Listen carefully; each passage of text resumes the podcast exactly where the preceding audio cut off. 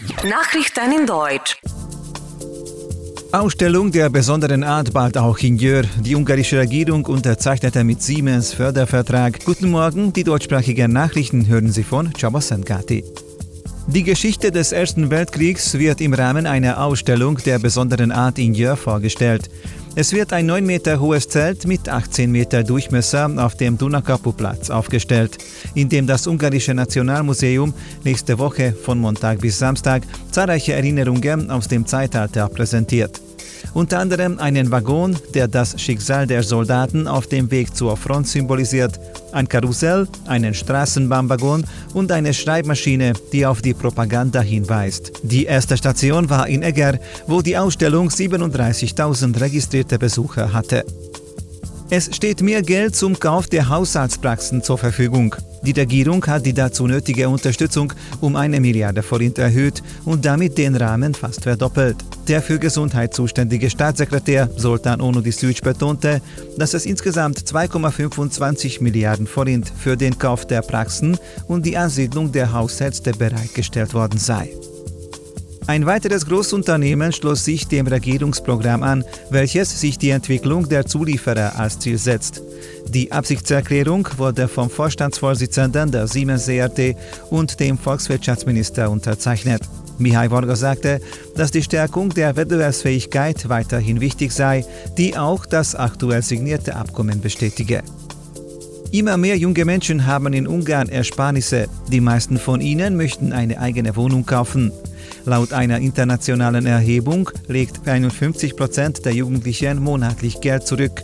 Jeder zweite verfügt auch über ein Sparkonto. Es wurden in der Umfrage mehr als 21 junge Menschen in 21 Ländern befragt. Die U-Bahn-Linie 3 wird in Budapest erneuert, deshalb muss man in der ungarischen Hauptstadt mit vorläufigen Umleitungen rechnen. Bis zum 5. November werden die technologischen Einrichtungen angebracht, die den Verkehr der Ersatzbusse unterstützen. Die Renovierung des Abschnittes zwischen Újpest Zentrum und dem Lehelplatz startet im November und dauert voraussichtlich ein Jahr lang. Während dieses Zeitraums fährt die U-Bahn von morgens bis abends bis zum Lehelplatz. Nachts und am Wochenende werden die Fahrgäste auf der ganzen Linie mit Ersatzbussen transportiert. Experten warnen vor größeren Staus.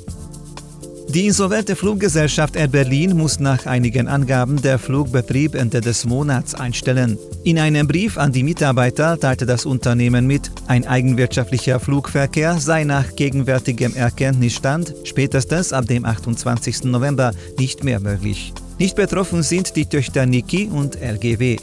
Der Konzern verhandelt noch bis Donnerstag mit Lufthansa und dem britischen Billigflieger EasyJet exklusiv über den Kauf von Teilen der Fluggesellschaft. Unterdessen begannen Verhandlungen über einen Sozialplan.